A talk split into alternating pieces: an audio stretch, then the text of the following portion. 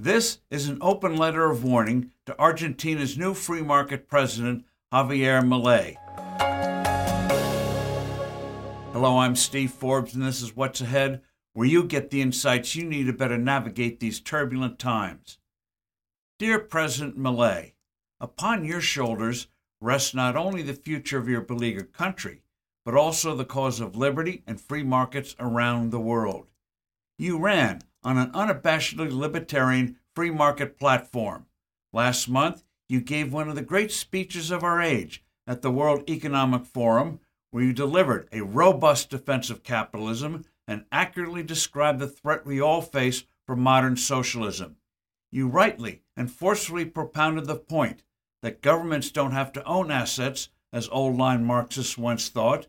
They can minutely control both the economy and our personal lives through extensive regulations.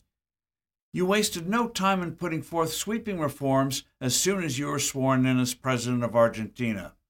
But, Mr. President, your freedom revolution is on the way to failure unless you immediately carry out the biggest plank of your election platform, replacing the peso with the U.S. dollar.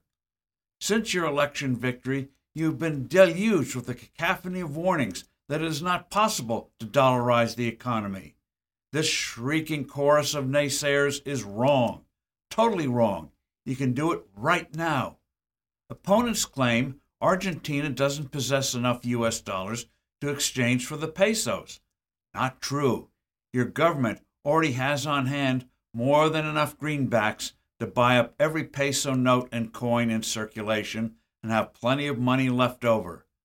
Steve Hanke and Francisco Zalve, both experienced experts in effectively fighting inflation, point out the simple truth that, quote, all other peso assets and liabilities are simply nominal claims or IOUs that can be expressed or redenominated at any time in any unit of account or currency. End quote. In other words, if an Argentinian has, say, a debt of 1 million pesos, he would owe $1,200 instead after the dollar replaces the peso. Same debt, just denominated in a different currency. By the way, both Hanke and Zalve helped Ecuador successfully dollarize 24 years ago.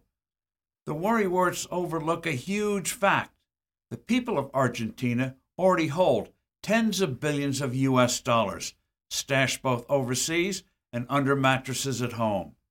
Transactions more and more in Argentina are being conducted either with dollar bills or denominated in dollars. Dollarizing would end the huge inflation almost overnight and enable your country to rapidly experience real growth again. Right now, people only see pain.